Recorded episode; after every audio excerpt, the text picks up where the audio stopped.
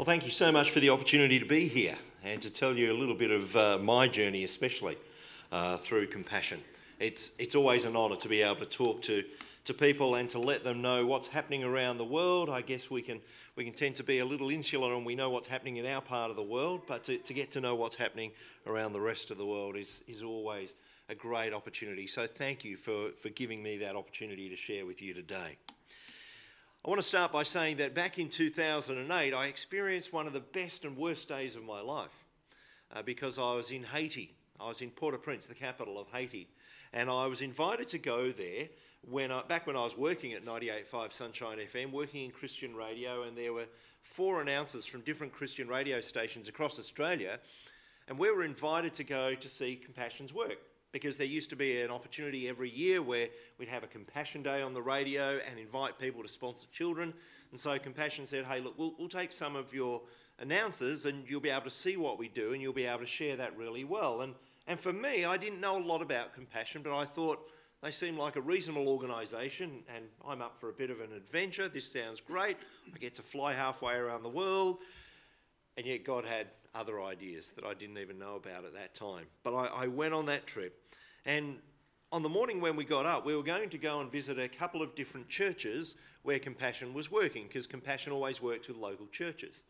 And then they were having these meetings off in the corner, and they said, Oh, look, we, have changed our plans. We're going to visit different churches today than what we were going to visit. And I thought, Well, that's okay. I didn't know what they were, you know, where the churches were anyway. I'm in a foreign country. You do what you like. And I forget the actual language that they used. It was something like there's been a bit of unrest or something. Uh, what they didn't say was there are people rioting. Um, but they said, we'll, we'll go and visit a, a, different church. And so we went along and we went to visit this, um, this church and we started interviewing some of the kids through translators. So each of us had our portable recording devices and we we're interviewing kids about what it's like to be part of Compassion and what are they learning, what do they like about it. And they said, hey, look, when the parents come, then you can interview them as well, and we can find out from the parents what it's like to, to have a child who is sponsored through compassion in their family. And we thought that'd be great. But then the parents kept turning up and just taking their kids and going, and we're wondering, well, what's going on? This isn't how they said it was going to be. And then they told us that what was actually happening is that the parents felt safer to take their children home they wanted to take the, the kids to, to be where they thought they were safe, and we thought, so this is not safe. And of course, what was actually happening was this was 2008, so it was the, the time of the, the global financial crisis, and that also meant the time of a global food crisis where even basic foodstuffs were, were just not available. And they had said, the people had said to the president, look, you need to do something about this because if you don't, we'll riot. And he was very dismissive and says, well, let me know if you're going to and I'll come and join you. And so they did. They went to riot because at that stage, there were stories of families who were mixing together a little bit of water, a little bit of oil, a little bit of sugar, and the dirt around them, making mud pies and feeding that to their families just so that they could have something in their stomachs because they had absolutely nothing that they could feed them. So we made our way back from that church where we were going to be interviewing parents, but we realised that wasn't going to happen. And so we made our way away from there and started heading back uh, towards the hotel and then found people streaming down the main street with fear in their eyes saying, Don't go up that way.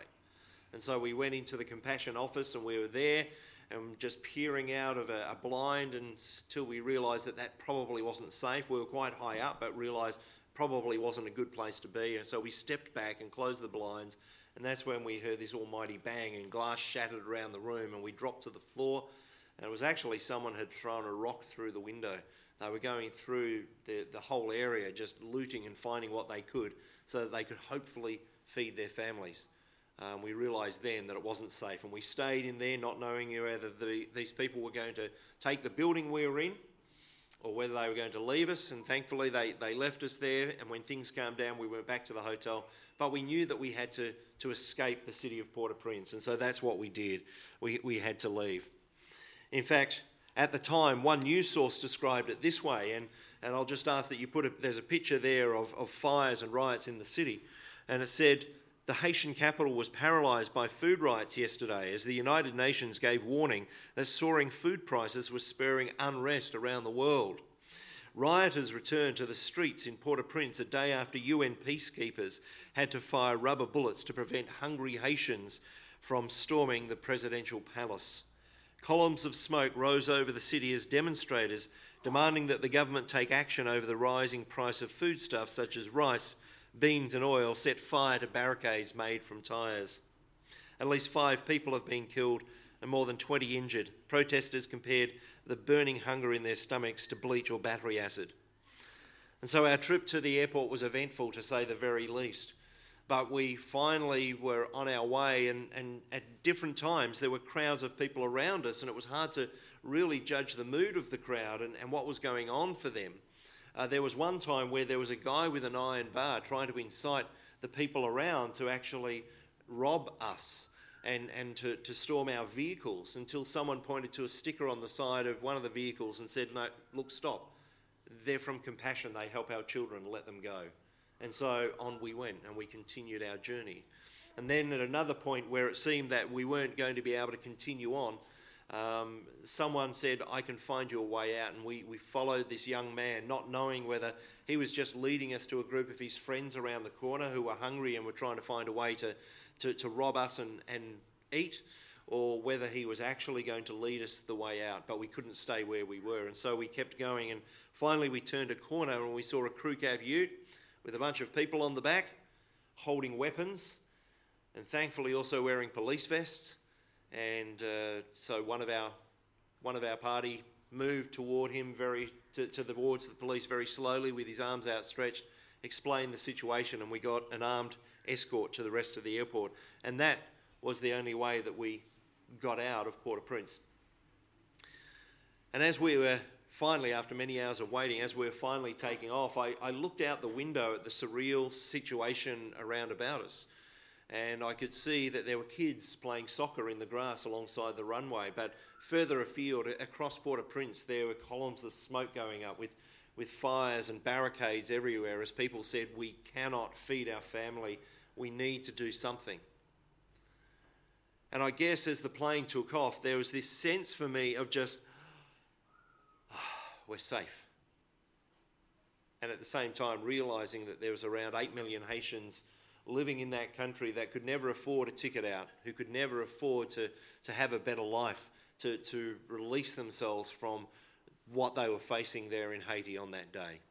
And I guess it was then I decided I needed to speak out even more for the children that Compassion serves. And so that was 2008.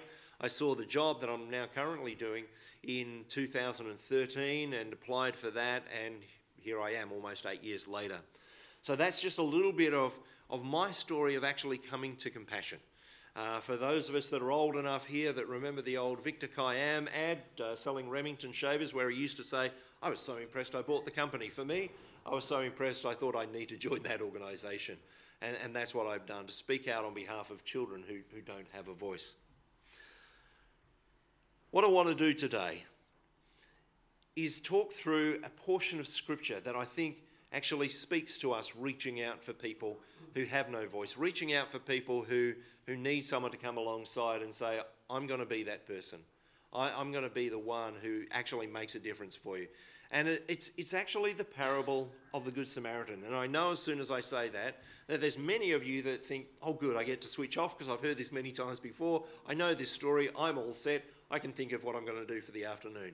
Can I invite you to stick with me for a little while? Let's see if there's something deeper in there in this. Because at the end of the parable that Jesus tells, he says, You go and do likewise. What is the go and do likewise for us? Because it's something that will impact us right here for our neighbours next door and our neighbours around the world. How will we go and do likewise? Let's jump in. And I'm reading from Luke uh, chapter 10, verses 25 to 37. And we'll see the, the passage on the, the screen as we go. But it starts out, and behold, a, a lawyer stood up to put him to the test, saying, Teacher, what shall I do to inherit eternal life? And it's interesting, I'll just note at this point that this, this lawyer isn't someone who tries cases in court, as we know a lawyer today. He's actually a, a, lawyer in the sense of he knows the religious law. He's an expert in the law of Moses, the, the Torah. He's a religious figure, and he's asking, What do I need to do to inter- inherit eternal life? So he's actually seeking a, a legal answer to what is essentially a spiritual problem. What shall I do to inherit eternal life? He wants the legal answer to a spiritual problem. And he said to him, What is written in the law? How do you read it? And he answered, You shall love the Lord your God with all your heart, and with all your soul, and with all your strength, and with all your mind, and your neighbour as yourself. And he said to him, You've answered correctly. Do this, and you'll live. To verse 29, but he, desiring to justify himself, said to Jesus, And who is my neighbour? Interesting here to see that this, this expert in the law is trying to, to justify himself. He doesn't really want to get Jesus' take on this eternal life or to really know. He, he's actually trying to justify himself in the eyes of Jesus. He, he's wondering how small would he have to spread this net of neighbourhood and, and get away with it?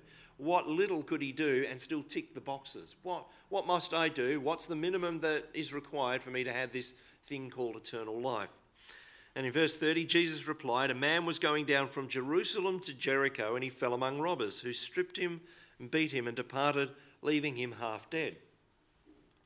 By now, uh, now by a chance, a, a priest was going down that road, and when he saw him, passed by on the other side. So likewise, a Levite, when he came to the place and saw him, pass by on the other side. But a Samaritan, as he journeyed, came to where he was, and when he saw him, he had compassion he went to him and bound up his wounds, pouring on oil and wine. Then he set him on his own animal and brought him to an inn and took care of him. A Samaritan, a foreigner, someone with different beliefs, a person that was hated by the Jews. There was this mutual hate between them. Is he going to be the hero of this story that Jesus is telling? Surely not. And the next day he took out two denarii, and that's about two days' wages. So it's not a massive amount, but it's not insignificant. Two days' wages he hands over. And he gave them to the innkeeper, saying, Take care of him, and whatever more you spend, I will repay you when I come back. And Jesus then asks, Which of these three do you think proved to be a neighbour to the man who fell among the robbers? Ah, oh, you've got me there, Jesus. He said, The one who showed him mercy. And Jesus said to him, You go and do likewise. So there's this parable that Jesus is telling, this story to try and help this lawyer who simply wants to justify himself, who wants to see how thin he has to spread this net of neighbourhood to, to understand, you know what? There's a lot more neighbours than you might have come to realise. And we love to read the story and we start to think how awful the priest and the Levite are because they walk past. It's a, uh, the scripture says that they crossed to the other side and kept going. But I wonder what we might do in these sort of circumstances. You see, they were actually standing up for what they believed. The Levite knew that he would become unclean if he touched a dead body. And, and Jesus, as he's telling the story, he says, you know, they beat him up, they leave him there, left him there half dead. It's like Jesus is saying he was motionless. He's there, covered in his own waste, in blood, and they had no idea if he was dead or not. And so the Levite says, better not take a chance, I'll just avoid him. The priest also knew that he would become unclean if he touched someone who was dead. So, you know, it's like, I, I, I can't do that. Their behaviour is consistent with what they stand for this, this sense of ritual holiness as a mark of respect for God's law and, and worship. And the man at the side of the road, this victim, well, they, they don't know what's lying in wait there. And they don't know if he's still alive, so best not to, to intervene. We'll, we'll just keep going. And I wonder if sometimes we let our own beliefs get in the way of us acting in a Christ like way. Of course, we're never asked to go against Scripture, but do we sometimes think that appearing godly in the sight of others is more important than appearing godly in the sight of God Himself?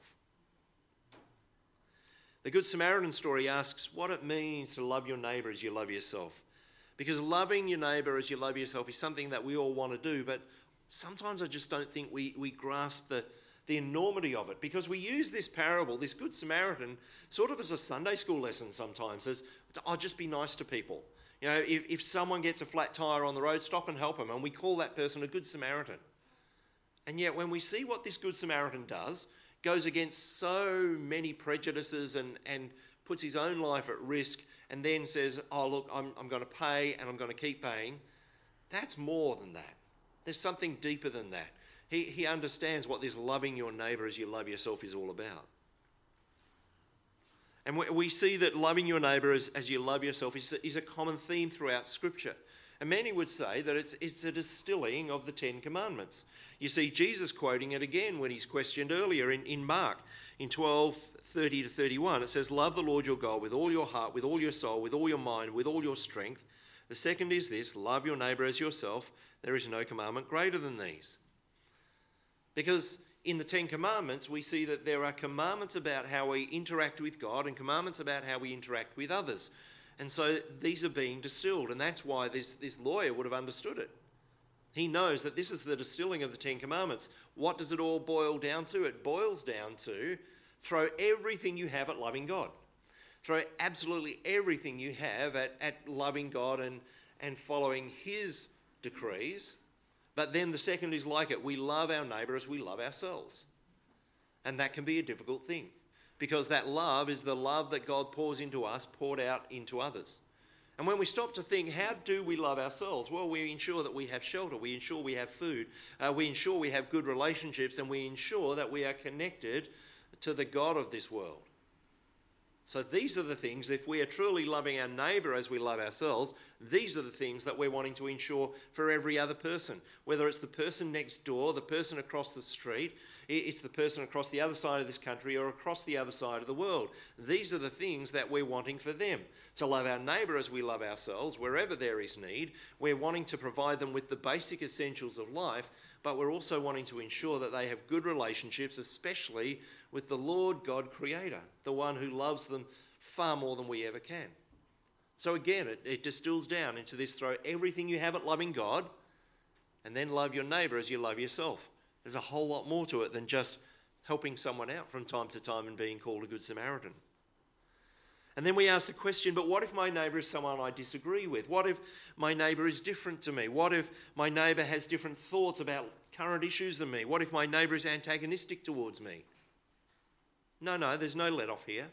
It's love your neighbour as you love yourself. Throw everything you have at loving God, then love your neighbour as you love yourself. And that can be hard because there's so much need, but thankfully God walks that journey with us and, and helps us to do what's needed. And I want to just draw out a few points of, of what the Samaritan does. First of all, the Good Samaritan chose to see the need because so often we can walk past need and just ignore it because it seems so overwhelming. So the Good Samaritan chose to see the need.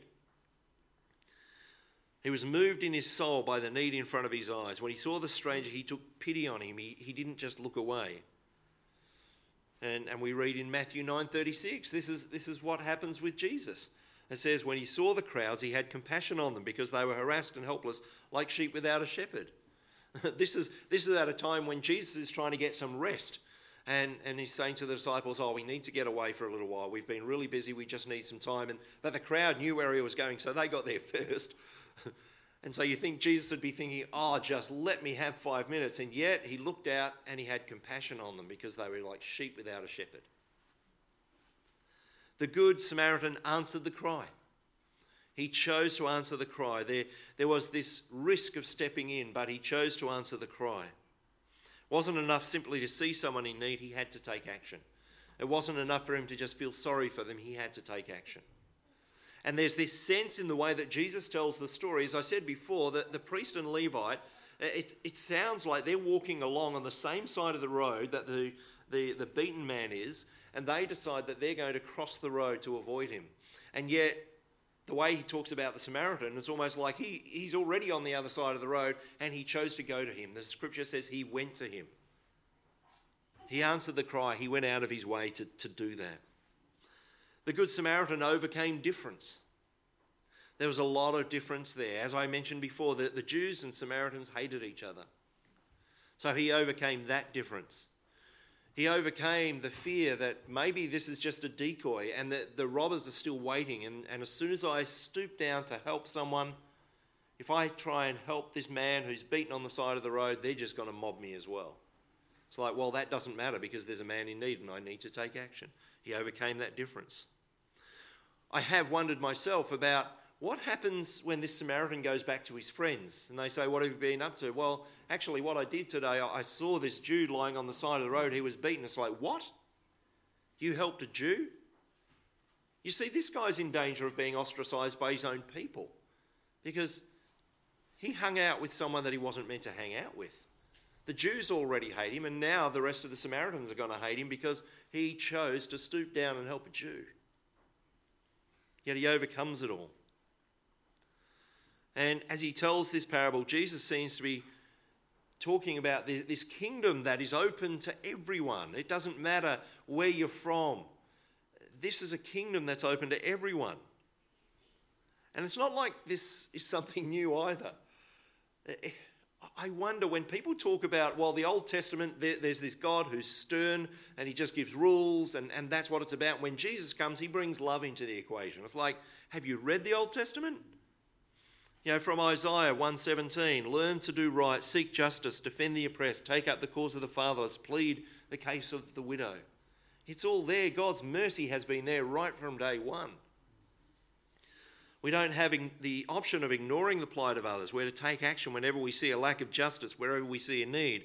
Again, turning to the Old Testament in Zechariah 7, we read, And the word of the Lord came to Zechariah, saying, Thus says the Lord of hosts, render true judgment, show kindness and mercy to one another. Do not oppress the widow, the fatherless, the sojourner, or the poor. And let none of you devise evil against another in your heart. And it, it touches on what scholars have termed the quartet of the vulnerable widows, orphans, immigrants, and the poor. These are the people that are often different to us and, and often feel excluded from this kingdom of God that's being opened and offered. And yet they're being warmly embraced right throughout Scripture, and we keep forgetting it. And this lawyer, you think, you know, he's an expert in, in the Old Testament law, and yet he doesn't get it. He's still trying to tick boxes, he's still trying to just do the right thing.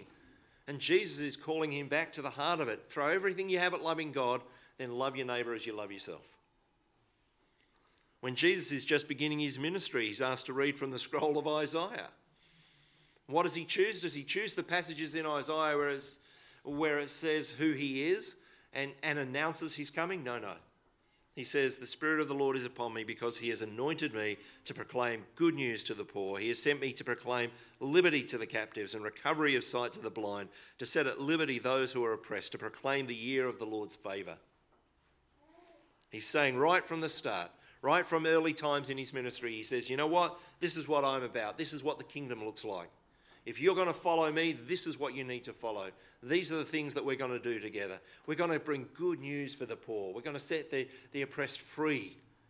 This is the kingdom that we want.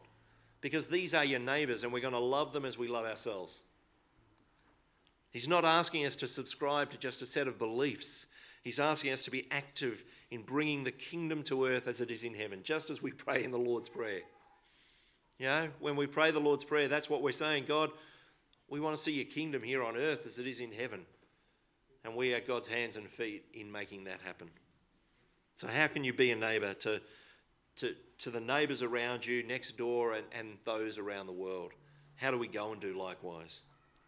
Another thing that the Good Samaritan does is the Good Samaritan refuses to give up he does something very significant. He says, Here's a couple of days' wages, but I'm going to keep coming back here. I'm a traveller. And so, as I keep coming past this area, you let me know if, if he's incurred any additional expense, because I'm going to keep paying that. I, am going to be here until the healing is complete. He refused to, to give up. It, you know, in, in a lot of senses, it really wasn't his problem. The guy lying on the side of the road, he could have ignored him just like the priest and the Levite did. Not his problem. He could have gone to him and just poured on the oil and wine and gave him some bandages and said, Oh, look, there you go, and gone. But he didn't. He puts him on his animal. And he could have just taken him to the inn and says, Look, I've, I've given him first aid and I've brought him to a place where you can help. I'll catch you later. And he still would have been seen as this great guy. Yet, no, he, he gives money. He says, Here's a couple of days' wages. And then on top of that, he says, But I will not be satisfied until the healing is complete. I'm, I'm going the full way with this. And sometimes we can, we can get tired of doing good, can't we? Galatians 6 9 says, And let us not grow weary of doing good, for in due season we'll reap if we do not give up. Are you already helping the poor Are you already loving your neighbour? Don't give up, even when things get tough. Even when those around you in the community don't seem to respond to what you're doing on their behalf, don't give up. It's not for them that you're doing it.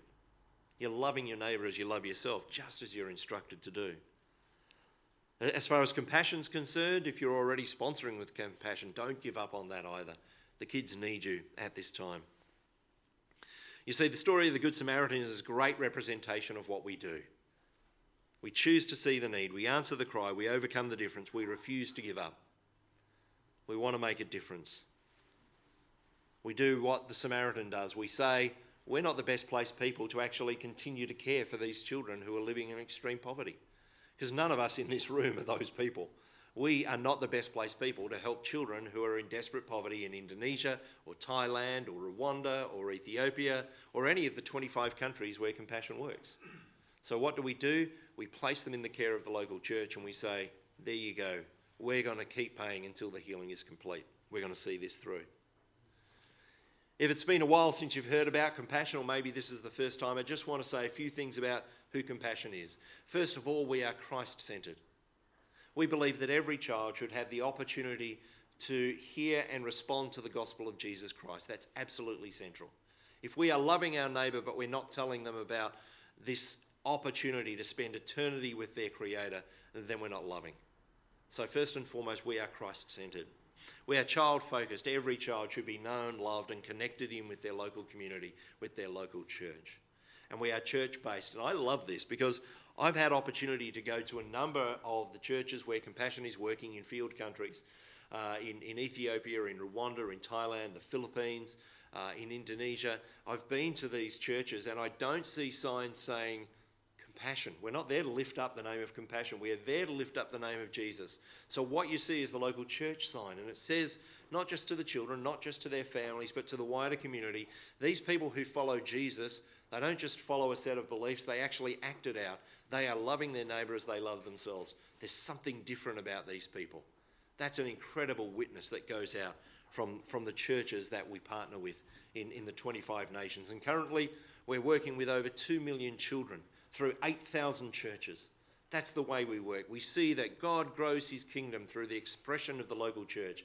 He's doing that through you as a body of believers here in Margaret River, and he's doing that in Indonesia and, and all the other countries in which we work. And one of the things that churches in the southwest, including Margaret River, are doing is, is actually saying, you know what, together as a region, we want to transform a region for the gospel in Indonesia. And so that's what you're doing, sponsoring children in Medan in Indonesia. It gives a common focus for, for local churches to say, you know what, we want to see the kingdom come to these regions. Indonesia is a place where around 40 million people live on less than $1.25 a day, that they are desperately poor and they, they need someone to step in. On top of that, it's a place where they're around 87% Muslim. They need the gospel, they need that transformation. It's a place where we need to, to step in and make a difference.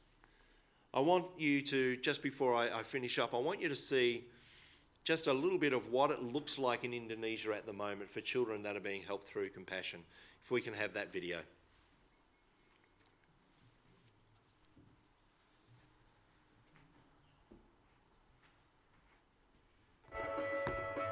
Greetings, friends, sponsors, donors. Thank you for being the partners in compassion, especially in Indonesia.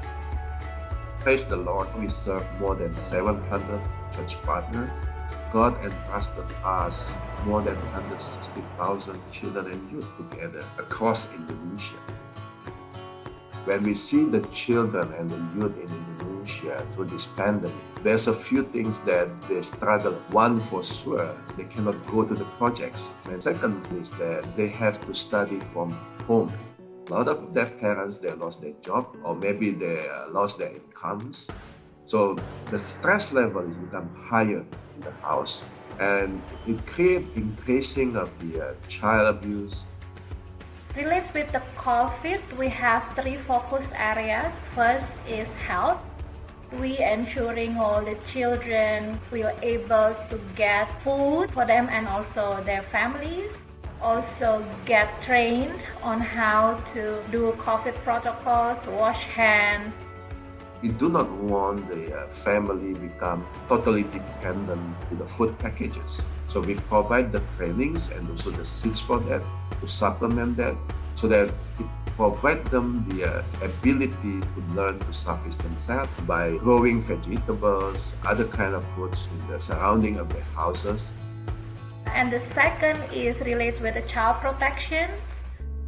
Our mentor, our tutor, the pastor makes sure that we do a periodical monitoring what happens with the children, with the youth, pray for them and make sure there's no abnormality in their behavior. We make sure that we address it immediately. They provide virtual interventions. Indonesia just has Cyclone Seroja hit. So what Compassion Indonesia done in that areas is provide a food package, counseling for the children. Also, we plan to build 440 houses for our beneficiaries in the next couple months. We have one stories one youth. Her name is Chika. She just joined a saving group this year and she has been chosen as the leader of the savings group. With this position, she learned how to become a leader. She's now in a university with savings group. She learned how to manage her money. I believe that God is in charge one day when we see what happened this day, we can see how his work is good for us. You as sponsor and donor play a very huge and strategic role in compassion ministry, especially in Indonesia. From the bottom of my heart, I would like to thank you for all the things that you have done for our children in Indonesia. Thank you. Terima kasih untuk dukungannya. Kami anak-anak Indonesia berdoa untukmu, bersyukur untukmu. Semangat!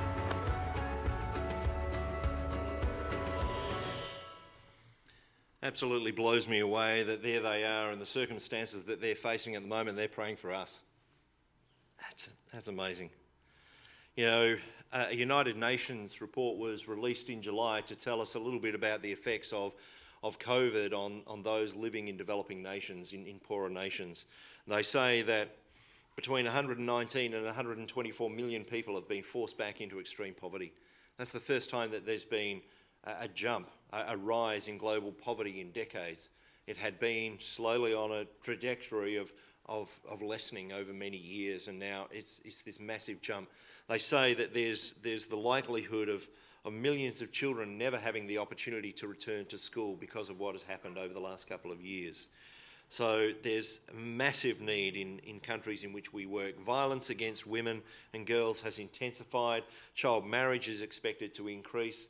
Uh, there are just so many things that have come out of this, this current pandemic that is making life so difficult for the people that we serve.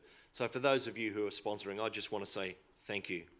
There's a statement in that article that really hit me. It says, We're at a critical juncture in human history. The decisions and actions we take today will have momentous consequences for future generations. And we let that sink in. The decisions and actions we take today will have momentous consequences for future generations. And so, what decisions and actions will we take today as a church, as the body of Christ? As a group of believers that are told by Jesus in this parable of the Good Samaritan to go and do likewise? What decisions and actions does Scripture call us to take on behalf of those living in poverty? We've heard scriptures all morning of what God calls us to do in, in the light of those who are in need. What decisions and actions will we both take corporately and individually as followers of Jesus that will have momentous consequences going forward for the children that we serve? Just again, touching on that, that parable of the Good Samaritan, it's not all about compassion, obviously not.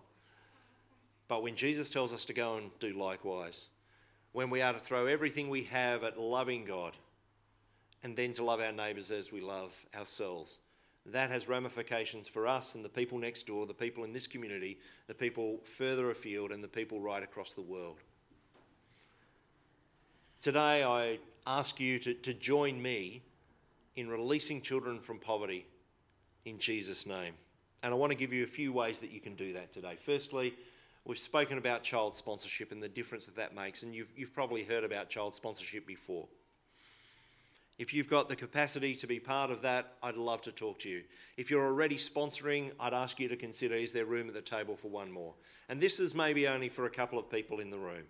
I don't want you to feel guilty, but I know that sometimes there are people who have the means to sponsor more, multiple children, whether that's two or three, or maybe even five and ten.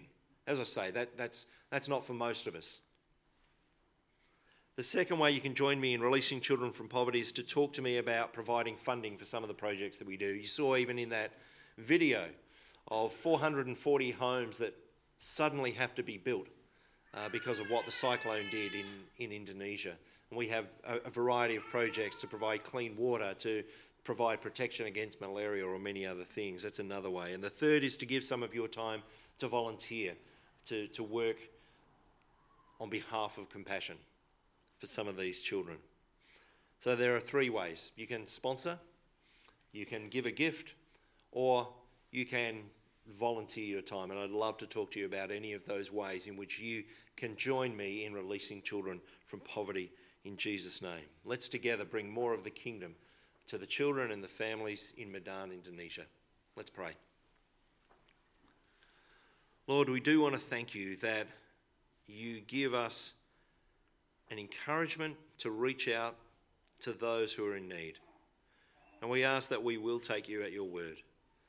Lord, that just as you've said to us, that the greatest commandment is to, to throw everything we have at loving you, and then flowing out of that to love our neighbour as we love ourselves. Help us to do that. By, by human nature, we, we naturally seek to, to look inward and yet you constantly ask us to, to look outside ourselves, first of all to you. And we ask that you would help us to do that. Help us to grow closer to you. Help us to throw everything we have at loving you. And help us to see the need in our neighbour and help us to, to go and do likewise as the parable has called us to do. In Jesus' name.